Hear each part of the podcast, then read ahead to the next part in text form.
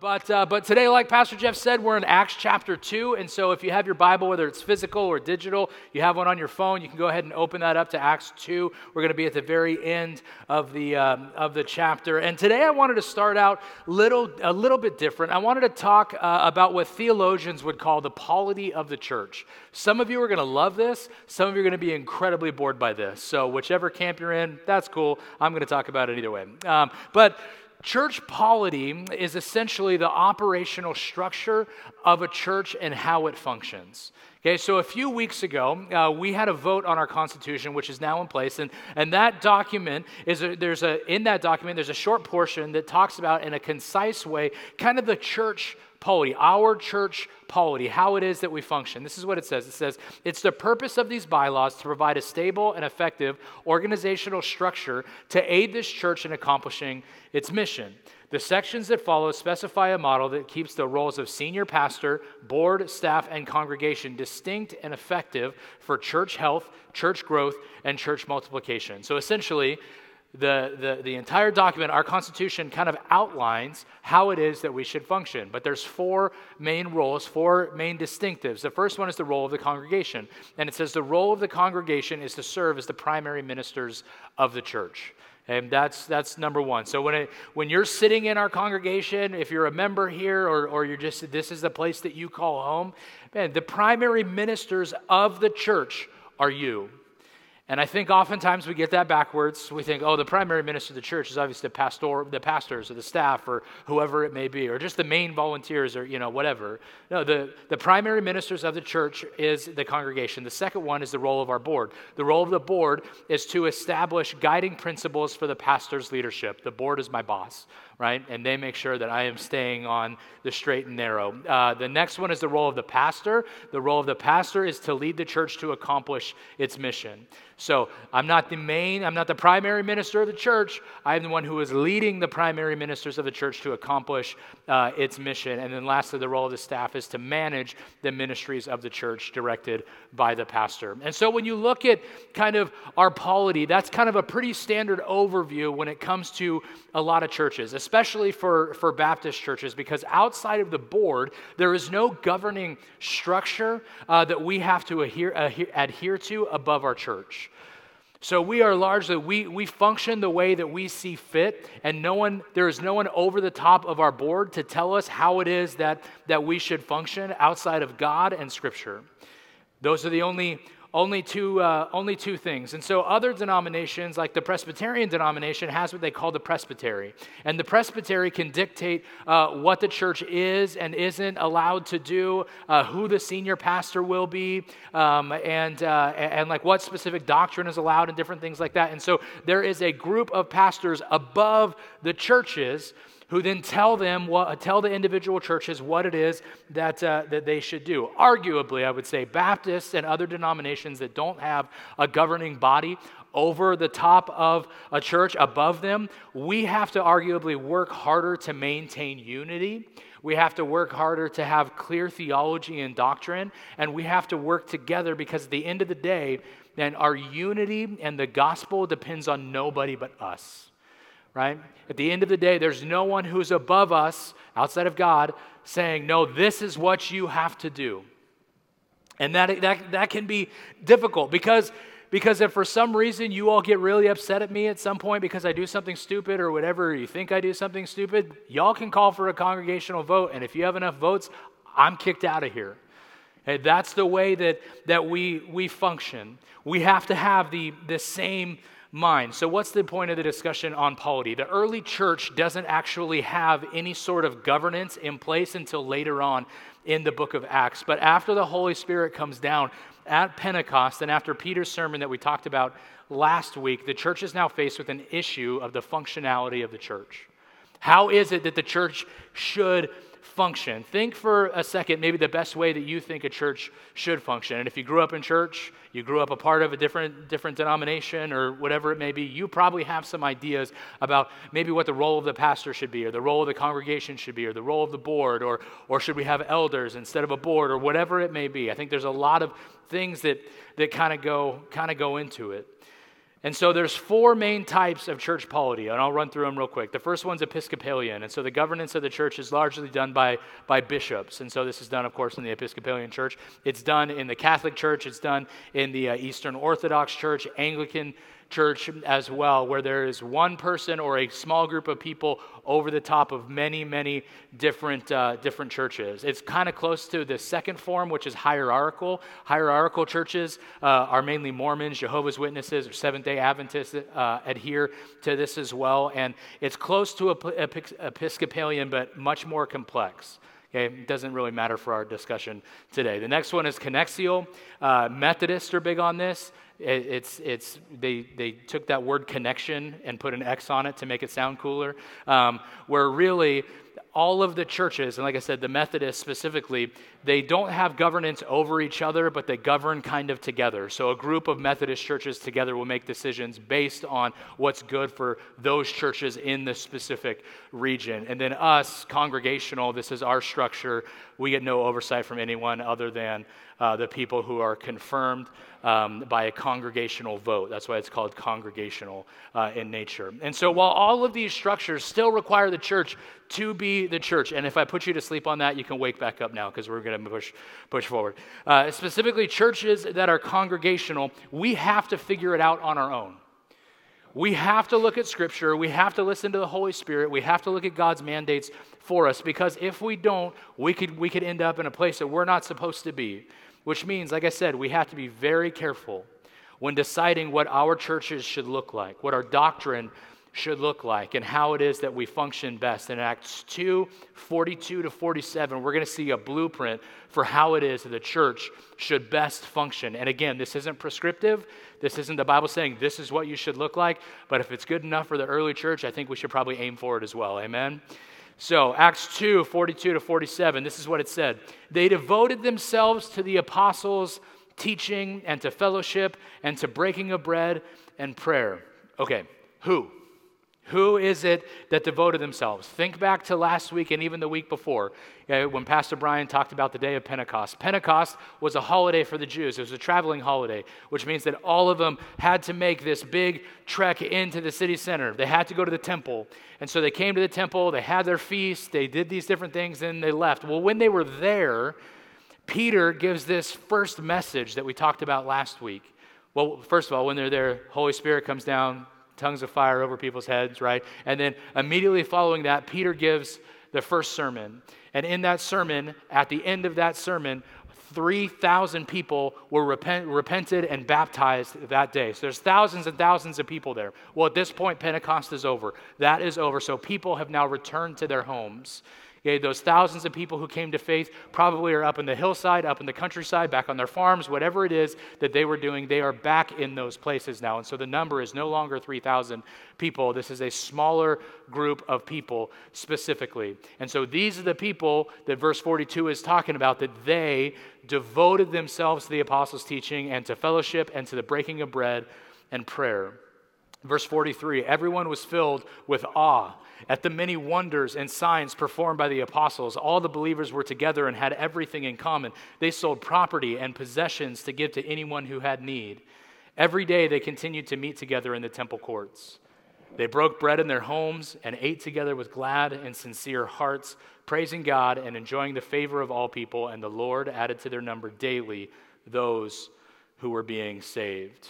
Okay, so how is it then that the church should be the church? I mean, we could spend our entire time just on verse 42 alone, where it talks about what are the things that they were devoted to? What are the things the early church specifically was devoted to? And so, as we go back and kind of chunk this up, we're going to keep going back to verse 42 over and over and over again. But last week, what we talked about, Peter, as he's giving this sermon, one of the things that Peter does is he consistently goes back to Scripture. And that's one of the things that we're going to see the early church do as well on a consistent basis. So Peter, he quoted the Psalms and he talked about David, and there's this Davidic, excuse me, there's this Davidic psalm. I apologize. Dave, can you get me a bottle of water from the kitchen, please? Or else I'm going to die up here. I've got something in my throat. Um, but I'll try to push, uh, push forward. So, anyway, it's like they, they uh, we're going to pause. It is like I have something stuck in my throat. So, last week, we talked about Peter. He's preaching. Peter uses the Psalms. He quotes a Davidic song about psalm about prophecy, prophecy of the Messiah specifically. And then on top of that, he quotes the, uh, the prophet Joel. And so the early church is consistently going back to Scripture, consistently going back to Scripture. And so that is what they are going to continue to do. And so in Acts 2 42, when it talks about that they devoted themselves to, to Scripture, they devoted themselves to the teaching of the apostles. Thank you, Dave. To the, the teaching of the, the, um, the apostles. This is something that they're going to consistently go back to, is they're going to hear about Jesus. And not just Jesus, there's a whole bunch of different things that they're going to look, they are going to look towards. There we go. They don't have copies of the New Testament like you do. Okay, they don't have copies of it. Most of it hasn't even been written yet at this point. So they don't have any of those copy, copies, but they do have the Old Testament. They have the Hebrew scriptures in different pieces. They would have had what's called the Tanakh okay? And the Tanakh, it makes up the Torah, which is uh, Genesis through Deuteronomy. They have the Nevi'im, which is the prophets, and they have the Ketuvim, which is, uh, uh, Ketuvim, excuse me, which is the historic and the poetic books of the Old Testament. So they have all of these things. They would have been familiar with all of these things, which is one of the reasons that Peter is able to quote the prophet Joel, because he would have been familiar with that. And so the apostles, beyond those things, probably would have spent time, a lot of time, talking about Jesus and how it is that he has helped kind of transform their lives, reminding them of his teachings and showing him, showing those people the, the points in the Tanakh that Jesus Christ, the Messiah, just like Peter did in his sermon, where the Tanakh is pointing to the Savior. And on top of all of that, they perform miracles just like Jesus did. The book of Acts has tons of different miracles in it. The apostles are, are putting forth. And so these miracles are largely going to, going to authenticate what it is that they are saying that, uh, that those things are true. So there has to be something that brings us together as people in the same way that brought those early Christians together as people, as a church body. We're not a movie club. We're never going to be a movie club. If you think we exist for your entertainment and your enjoyment, we don't. That's not our goal. If you want to do that, go watch a movie on Sunday mornings, okay? There's much better options out there than listening to me. Okay, but we're not, we're not a movie club. We're not a film and television club. We're not, we're not like an exercise group or a cooking club. We're not brought together because we're all from the same country or have the same languages or we even have the same hobbies or interests or nationalities or anything else that unites us. Nothing else will unite us, those people in this room, for Christ, except for Christ Jesus and His Word. That's it. And that's the same thing that was true of the early, uh, the, the early church. And so that means when we get together as Christians, we can talk about all of those other things. I want to know who you're rooting for in the Super Bowl as long as it's the 49ers. I want to know what's going on. Ha- you got to work it in. You know what I mean? Like it's got to be kind of organic um, and just kind of work it in. But that being said, I want to know what's going on with your family. I want to know about your health issues. I want to like I want to know these different things that are happening in your life, but all the while those things are happening, I also want to make sure that we are talking about God. We're talking about Jesus and what it is that is happening in your life because of what Jesus has done for you. Hey, that's an important part of it.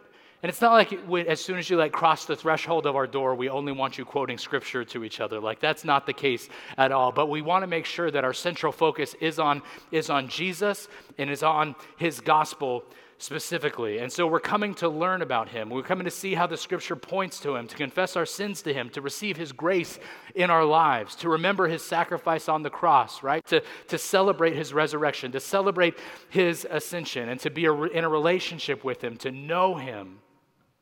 There is someone who unites us despite all of our differences. We gather around Jesus and we gather around his word specifically. And that's what the early church did. We, and beyond that, we gather around Jesus, we gather around his word. But the next thing that the early church did really, really well is they were able to simply just do life together. So if you're a note taker, you can write that down. Do life together. That's what the early church did incredibly well. Christianity is not just a Bible study, right? Christianity specifically is a lifestyle. It's something that you have to walk out on a regular basis. Acts 2 42, and then it's kind of 44 to 46. It said they devoted themselves, of course, to fellowship. And then 44, all the believers were together and had everything in common. They sold property and possessions to give to anyone who had need. Every day they continued to meet together in the temple courts. The church is not a building, The church is not a place, the church is indeed a fellowship. People doing life together. This word for fellowship in verse 42, it's the Greek word koinonia. You're probably familiar with it because there's a rather large church on the other side of town called koinonia. It's not a word that they made up. It literally means fellowship, and specifically fellowship of believers. And beyond that, if you take some of the secondary, um, uh, sec- secondary definitions as well, it means communion and, and participation and sharing. And you see what that looks like in verses 45 and 46 in this text. These people are willing to sell property, they're willing to sell possessions to help each other out. They're spending time together daily, worshiping the Lord. It's absolutely incredible to be able to see. In the 12th century, there's an English monk named Aelred, and he called doing life together spiritual friendship. Our church, FBH, First Baptist Hanford, has set one of our main engines for discipleship and evangelism as a group of people who come together to be equipped in, in groups and studies, and then go out and use that knowledge to help change Kings County for the kingdom of God. One of the really fascinating things that we see, and it's one of my favorite things to be able to see as well, is we'll hear about someone like getting sick. And we won't hear about it for like two or three weeks after they get sick, or two or three weeks after they have a baby, or something where they would like need some sort of like, hey, the church can help you. We can support you in some way. Let us pray for you. Let it, you know, whatever it may be. And we don't hear about it till weeks later. And so then we call, we're like, hey, we just heard, we're so sorry. Is there anything that we can do for you? Can we pray for you? Whatever it may be. And my favorite answer is when actually, you know what? Uh, our small group has largely come alongside of us, so they gave us meals. They've been praying for us. They actually took took us to a doctor's appointment, or uh, uh so on and so forth. Why? Because they're doing life together as our church continues to grow, which is exciting to be able to see, we don't just want to grow in width, we want to grow in depth. And not just depth of our faith, which is incredibly important, but depth in the relationships with the people that we have. As you look at the early church, you see these relationships. Uh, their lives aren't, aren't just hey, are you going to be there on Wednesday night? Their lives are completely and totally intertwined with one another. There is a communal sense to what is happening on a regular basis in the early church.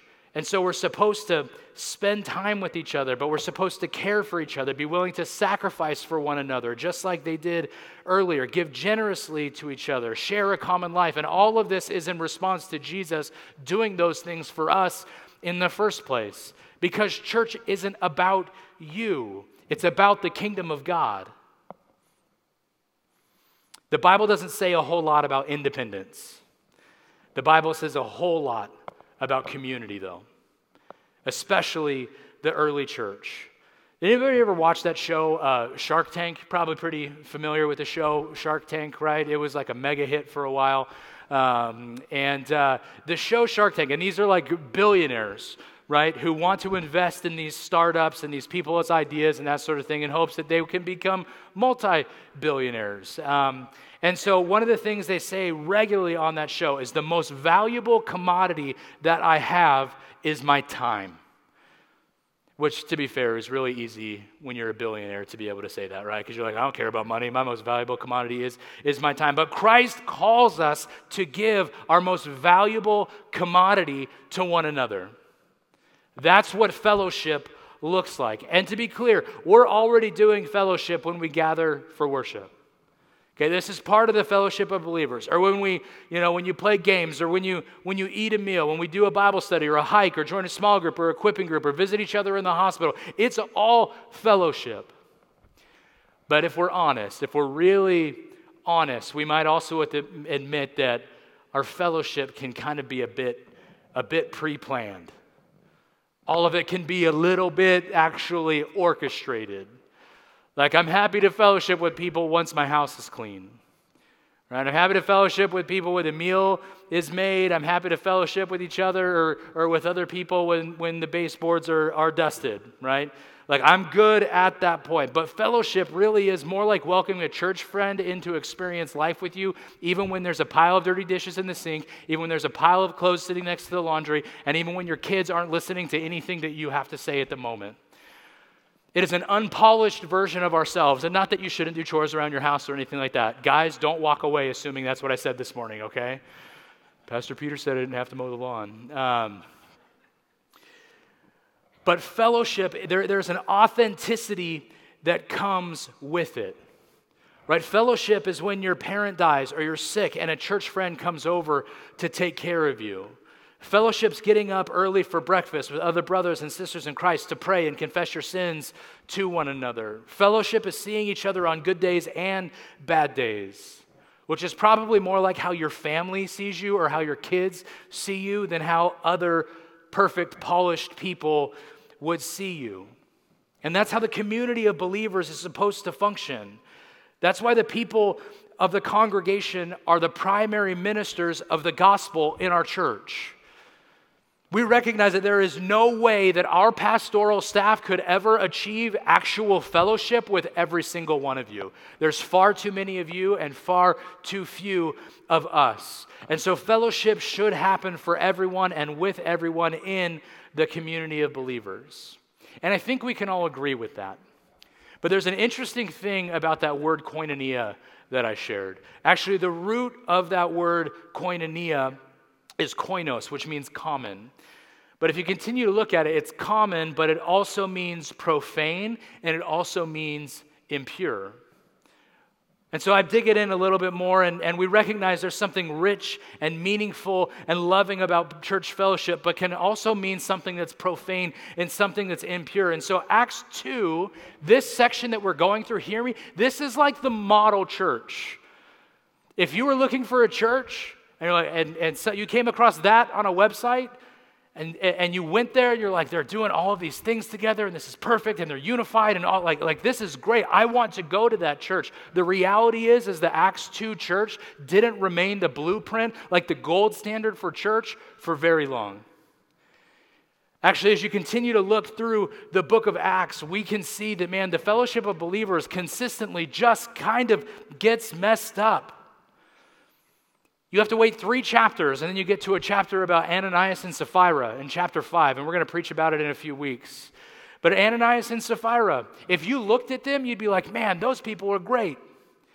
They gave a bunch of money to the church, but they lied to the church. And because of the fact they lied, and they lied separately, one gets struck down dead, they get dragged out. The other comes in, lied again, struck down dead, gets dragged out. Why? Because there was an impurity there. They weren't actually in it for the fellowship of believers. They felt like they needed to lie to them and lie about what they were doing on behalf of God. And I just think that oftentimes, like, we kind of fall into that same camp as well. Is that we kind of polish ourselves up to make people think that we're doing more for the kingdom of God than we actually are. They're like, yeah, I did, I did this, and yes, brother, right? We, our language changes and how it is that we talk. But Acts 5, there's already impurity. There's also a whole Jerusalem council in Acts 17 because Jewish believers don't know how to incorporate with Gentile believers. Actually, one of the early church fathers, Peter, the same dude who preached last week. I, I preached last week. The same guy who preached the sermon in the scripture from last week, that Peter he at one point he's like yep we should eat with all the gentiles and eat all the things that the gentiles eat. And then next thing you know he doesn't want to sit down at a table with them for fear of being defiled. Right? There are issues that happen in the early church in the same way that there's issues that happen as like, like as a part of a body of, of believers. And there's always pain and there's always dysfunction that has to be dealt with as you can see. It always happens it already happened, even as the apostles are still in charge. And so, if you're here and you're thinking to yourself, I just need to find the perfect church with no dysfunction, with no disunity, where everybody's on the same page regarding doctrine, where everybody agrees with me in, in, in my preferences and how we should approach church, like if you find that church, please let me know because I'm pretty sure it doesn't exist and it hasn't existed since the very like, like very inception of the church when they wrote this in Acts 2 42 to 47. But it didn't last for very long. The fellowship of believers is a fallen, broken fellowship. Why? Because we're fallen and broken people. But we rally around one thing and we center on one thing, which is Jesus and his gospel. And so, as long as those things remain at the center and we continue to seek unity, good things will happen. There's a book that I had to read in seminary called How to Find a Church Seven Steps to Becoming Part of a Spiritual Family. Right? And the, the first step is preparation. Prepare your heart, pray about it. Where is it that God is leading you to?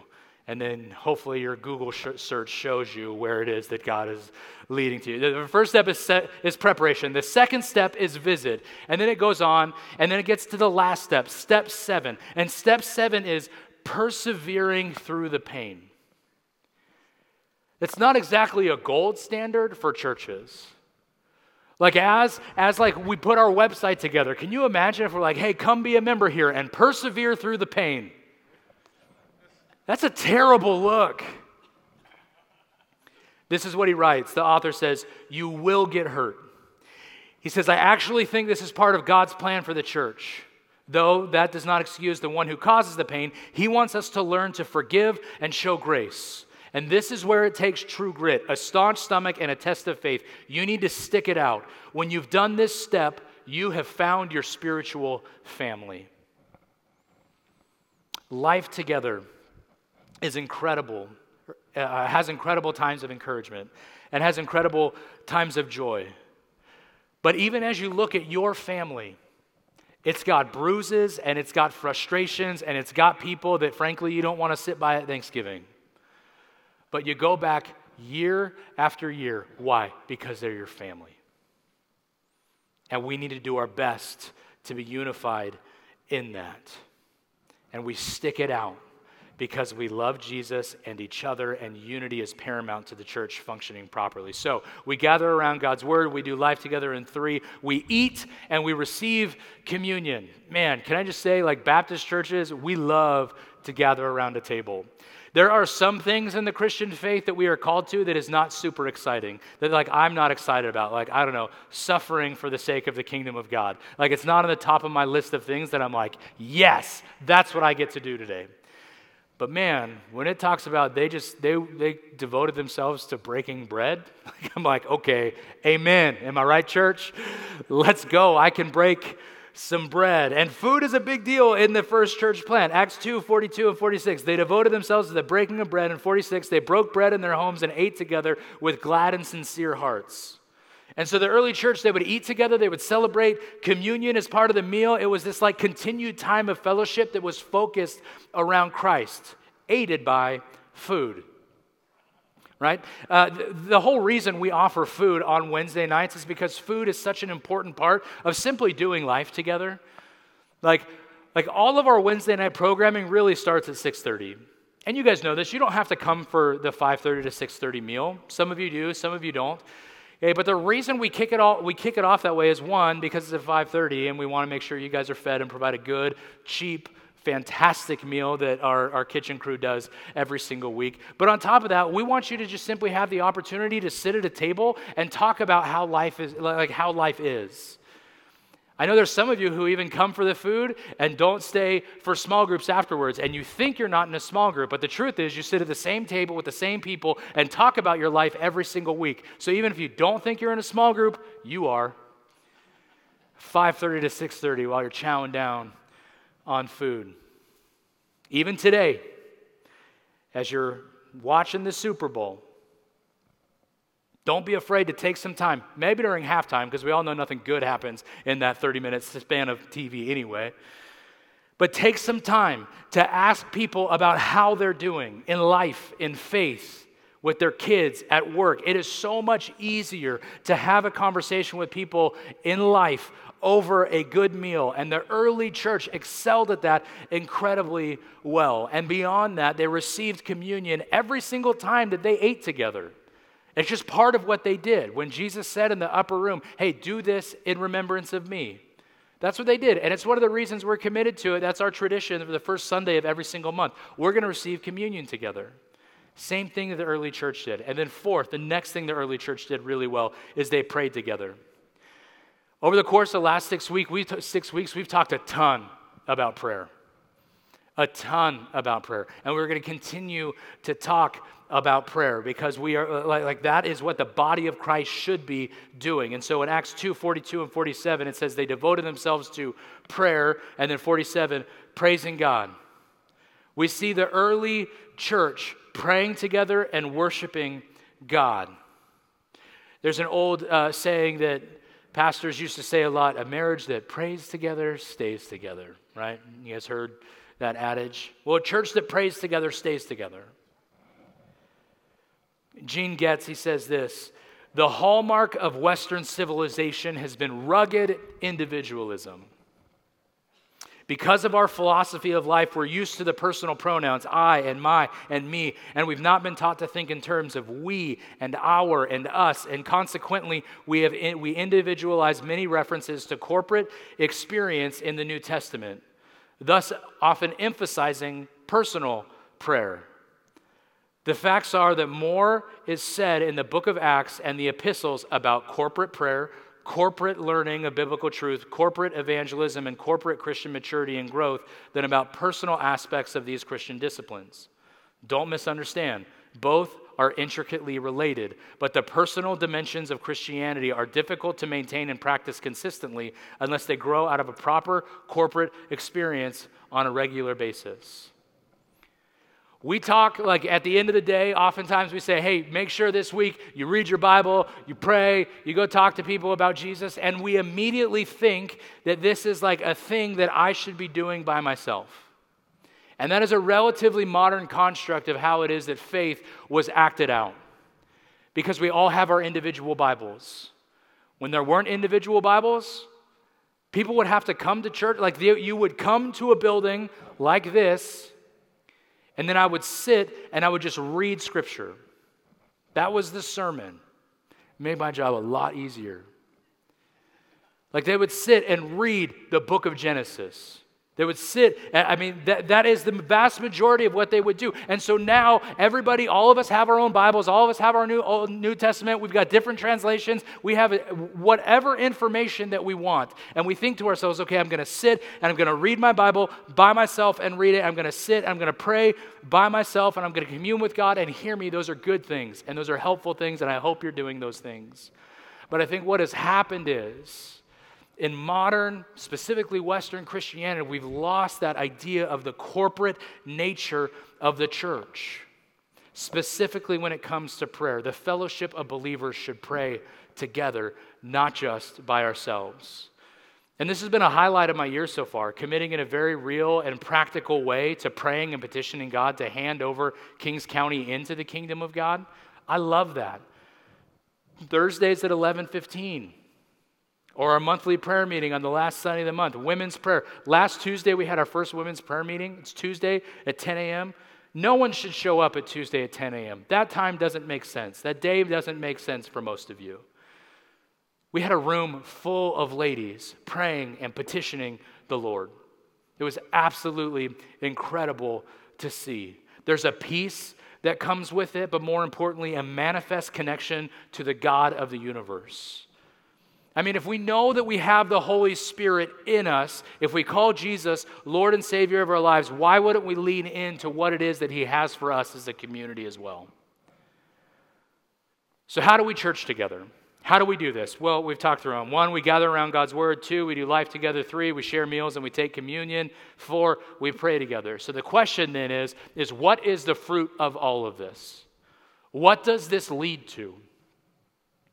What's the outcome? And not just, not just for FBH. Again, this isn't just an FBH growth strategy so we can get bigger and all these things. Like for the kingdom of God, the capital C church, what should it look like? Well, let's read the last, the last verse, 47. Praising God and enjoying the favor of all the people, and the Lord added to their number daily those who were being saved. What's the outcome of this type of community, of this type of fellowship? Growth. That's what happens. There's three kind of outcomes that we see in these verses. Specifically, if you start at verse 43, it says, Everyone was filled with awe at the many wonders and signs performed by the apostles, and then go into 47. But verse 43, the word awe is a Greek word. It comes, or it comes from a Greek word phobos. It's where we get the word phobia from. Um, and it can mean kind of fear or terror, or the way that it's used here, reverence. Some people are just plain afraid. But I think what happens is, is these apostles and these, these, these followers of the apostles, they see miracles. And they see this communal church family, and it just kind of terrifies them. But it terrifies them in a good way. They recognize how, how incredible, how powerful, how real God is in this moment. And because that, they want to continue to serve Him in awe and wonder and reverence. That's why they do what they do. I don't know about you, but there's oftentimes that I get, like, as I'm reading the book of Acts or I'm reading New Testament stuff, and I'm seeing all of these miracles happen. And I just think, man, if I saw miracles happen like that all the time, church would be a whole lot easier. Like, following God would be a whole lot easier. If God, can you just throw us a miracle every once in a while? Like, can you just raise someone to the dead from the dead real quick? And everybody would come and worship you. Well, two things. One, that's not necessarily true because that happened and people still didn't believe in Jesus. Okay, but the second thing is, I think there's a very real explanation for why it is that we don't necessarily see those miracles anymore, and because of that, we don't have the reverence of God. Like I said last week, Okay, I am not a cessationist. And a cessationist means that at the end of the apostolic era, when the apostles died, that all of the sign gifts, the miraculous gifts, prophecy, tongues, healings, that sort of thing, all of those things went away. That would be a cessationist. I'm not a cessationist. I'm in the other camp. I think God can still do today what he's done forever. Okay? And so, that being said, I also think that God expresses his power in places that need to understand his power. We have something better than miracles. We have God's special revelation to us. We have the gospel of Jesus Christ that all of you have on your phones, that you have sitting on your lap probably right now, or on a dusty Bible on your shelf. And so, because of that, I think oftentimes you hear about miraculous things that are happening in countries that are maybe underdeveloped or countries that maybe haven't been reached, people groups who, who still need to hear the gospel for the first time, that you see signs and wonders and miraculous things happening over there. Why? Because the fact that they don't have as, uh, the gospel isn't as readily accessible to them as it is to each and every one of us. Now, hear me. I think God performs miracles every day, here in America, elsewhere, internationally, domestically, all the different things. Like, like I truly believe that. But I think that God's power is shown where people need to see God's power. But people in third world countries, those unreached groups, they don't have the same ability that we do. Did you know that on average, the average American will hear the gospel 300 times a year? 300 times a year. We are saturated with the gospel. You think that's a lot? Go to Mexico. The average Mexican hears the gospel 700 times a year. Why don't we see miracles? Because we know who God is and we should respond accordingly. There are people who don't necessarily know who Jesus is and need to see that power of God. And so they were in awe of God. And so, because of the fact they were in awe of God, they're doing all of these things. And then beyond that, in verse 47, it says that they enjoyed the favor of the people. Favor is kind of the same word as grace, it's the same word used, but people were amazed and people were favorable towards them. Why? I think this is because their community looks so much different than any other community. Any other community they had experienced looked different, giving their stuff away, making sure that everyone had everything they needed. The result of our community, FBH specifically, the result of our community should be the growth of the church because of how well we love each other. John 13, 35 says it. It says that outsiders will know that we are Christians by our love. And I talked about this a few weeks ago, but oftentimes when we read that verse, we think, oh, yeah, people outside the church will know that we're Christians because of how well we love people outside the church. If you look at that verse in context, that's not what it's saying. It's saying people outside the church will recognize that we're Christians by how well we love people inside the church how well our community functions together, how unified we are together, how well we do life together and gather around His Word together and eat together and pray together and receive communion together. The growth happens not because of how well we do outreach, it's important, but it doesn't happen because of how well we do outreach. It happens because of how well we love each other. It happens because of how unified we are together, because community is transformative. And people want to be part of something that is real and transformative, and the gospel should shape that in us. But the last result of all these things, and the best result of all these things, is faith.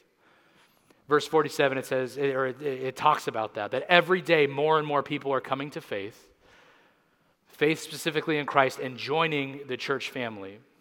And the result of that is a church family studying scriptures together, doing life together, sharing meals, communion, praying, all those different things. And there's something that's so unique and distinct and wonderful about them that others can't help but come to faith in Christ. It's not that they don't evangelize and witness, they do. But how they posit, like how they live and how they live together positively influences their witness. I've had conversations with people oftentimes who are like, well, I would share my faith with this guy, but man, at work, I talk a completely different way than when I'm at church. Like, don't you realize that hurts your witness? Don't you realize the way that you act hurts your witness? If you're here today and you think that your faith is simply about you, and this is the crux of the entire thing. If you're here today and you think your faith is simply about you, then you are sadly mistaken. Our faith is communal. It's meant to be done as a fellowship of believers. It's supposed to be shared with people both in and out of the church. That's why we want you to share your faith. Because our community with the recognition of Jesus Christ as Lord and our Savior is a transform it should be a transformative community as we keep saying look what Jesus did for us. Look what Jesus did for us over and over and over again. And we want to be a place where people who are experiencing hopelessness can experience hope. That's what the blue ping pong balls are out there for. We want you to share your faith because we want you to give people hope in their lives the same hope that that we have and we also have the white ping pong ball so you can invite people to church. And we want you to be confident that when you invite people to church, that they're going to come and they're going to feel accepted. They're going to feel like, man, this is a place where, where there's hope and they're going to be kind. I got donuts out there and my kids can come in and, and be safe and sing some songs and learn about Jesus too. And I'm going to come and I'm going to be challenged. I'm going to be told the truth. And then I can leave that place and, and we're going to follow up appropriately. But we, like, we want to be a community that is just like unified and loves each other so well that people, they, like, they have no other option but to also want to be a part of that community. This week, that's my, that's my prayer for our church. That we would be a church defined by our love so much so that people not only that, that not only do people want to be a part of our community, but beyond that, that you couldn't help but invite them in. Amen, church? Let's pray. God, thank you for today. And God, I pray, I am thankful for this community of believers. And the fact that we want to do fellowship well. We want to honor you with our lives. We want to do, do just exemplify you. And God, I pray that other people would see your community, would see your body because of how unified we are and how well we love one another. God, and that starts with us simply focusing on what, what matters most your son. That we say thank you to him and honor him for what he did in our lives. It's the recognition of the gospel, the recognition of the fact that we're all sinners in need of a Savior. But we recognize that Jesus came and he died on the cross so we wouldn't have to die that same spiritual death. That he took that on and it's because of that that we have fellowship. It's the one thing that we have in common. And so, Father, for with head still bowed and eyes still closed, for those people who are maybe in here who have not yet said yes to you for the first time, or maybe they need to get right with God. I don't know what it is. You do. But if that's if that's you this morning, I want to give you it a chance right now to respond, to be part of the family of God by making a profession of faith. And you can simply pray after me in the quietness of your heart. Say, Father, A, I admit that I'm a sinner in need of a Savior, and I repent of that sin. But B, I believe you sent your Son to die on a cross for me, for my sins yesterday, today, and tomorrow. And see, Father, I choose to follow you. And part of following you is seeking unity in the church by having love for those people in the church and by inviting people into our community as well. We love you, Father. It's in your Son's name we pray. Amen.